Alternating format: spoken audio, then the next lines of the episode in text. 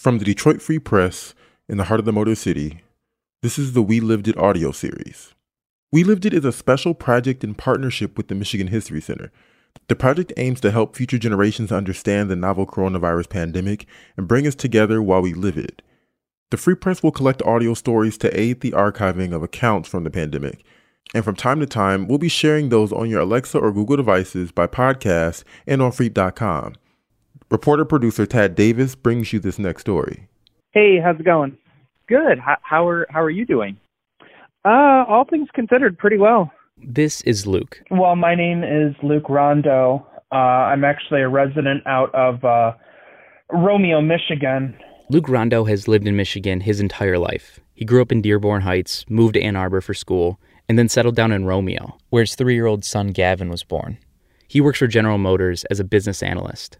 Before this pandemic began, Luke said his reaction was the same as many of us. I'll admit I was like a lot of other people where I was of the mind frame it'll never come here, we'll be fine, I'm not too worried. But as the virus got closer and closer to their home in Romeo, things changed. And my wife and I had candid discussions on what happens if this hits Michigan. So we we talked about, you know, what the game plan was. And as stay-at-home orders were put into place and most businesses across the world began to work from home, Luke began to pay closer attention. As the numbers started to spike more and more, you know, I'm I don't really watch the news. I'm more of a statistical and data kind of person. I'm watching the data and I'm watching these huge spikes and I'm starting to think, okay, this is a lot bigger than anyone had thought it would be. And it's hit us, it's hit our family, it's hit our friends.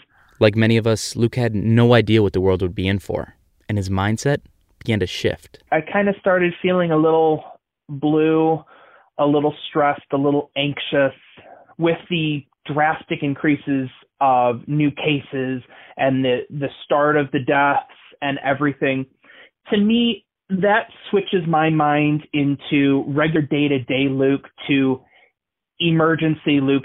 And in my head instead of focusing on you know the happy moments this that and the other thing I am dead set on my objective and my mission is to make sure that I'm clean, make sure everything around me is clean. Make sure that he's providing food and supplies to his family. He goes into this ultra focused mode. People say stop and smell the roses.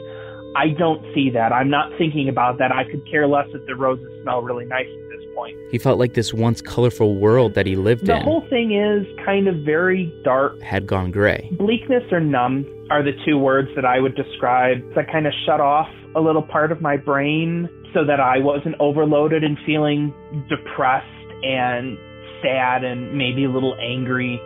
It was just, it, it's my self defense mechanism to make sure that I can complete my objectives. A moment many of us have dealt with from being cooped up inside or seeing numbers rise. He felt like becoming less sensitive to everything was kind of his only choice. And this numb feeling, not only did it make him feel the bad stuff, but he stopped feeling the good stuff. Yeah, you you miss a lot of things. I missed a lot of things come March because I was so focused on, you know, providing. So for a few weeks, Luke gets into this rhythm work clean, look at the numbers. Work clean, look at the numbers. Until this one day in April. I still remember it. I was I was going through my motions.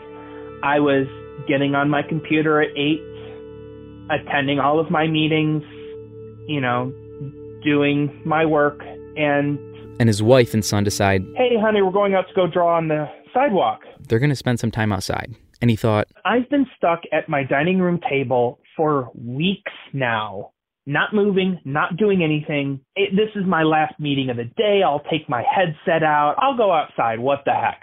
You know, I'm I'm watching as you know she's doing most of the drawing, mind you, because my son was, is three right now.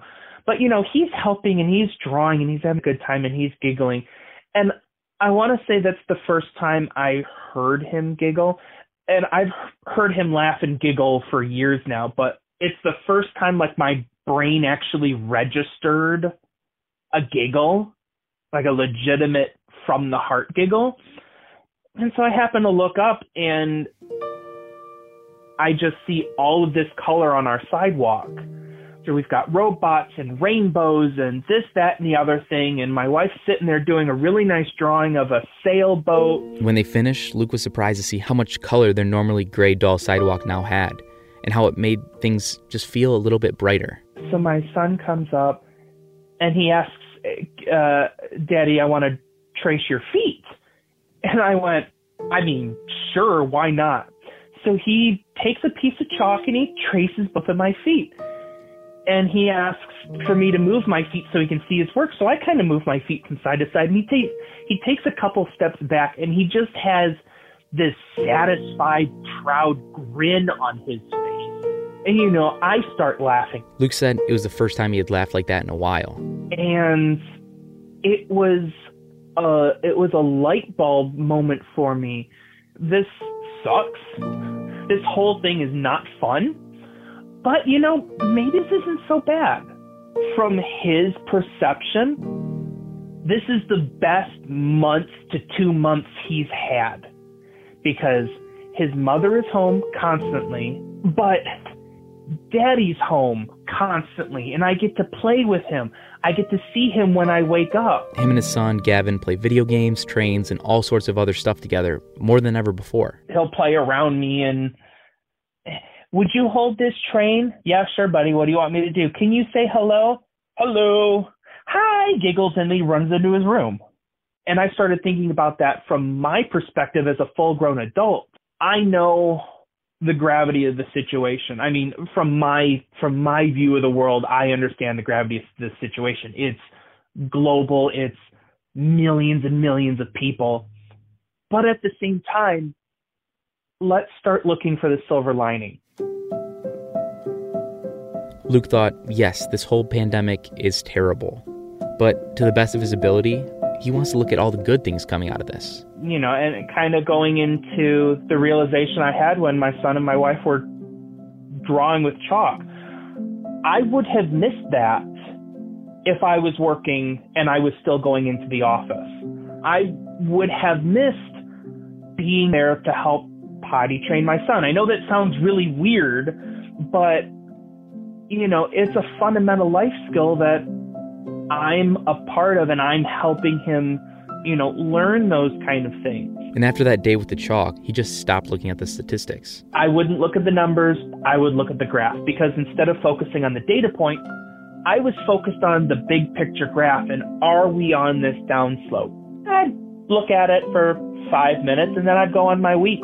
And I found that my mood got a lot better. It kind of helped bring me back and realize that, you know, all of these phrases and inspirational quotes that we see online, and I didn't realize how important some of those quotes really were and to think about them until this happened. Luke says sometimes you have to stop and smell the flowers. You have to see the silver lining.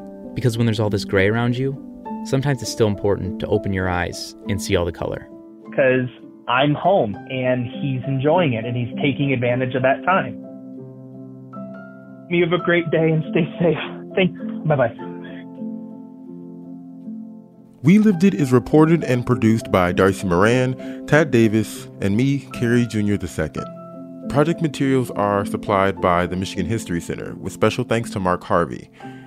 Our executive producers are Marianne Struman and Anjanette Delgado, and our editor is Peter Bhatia.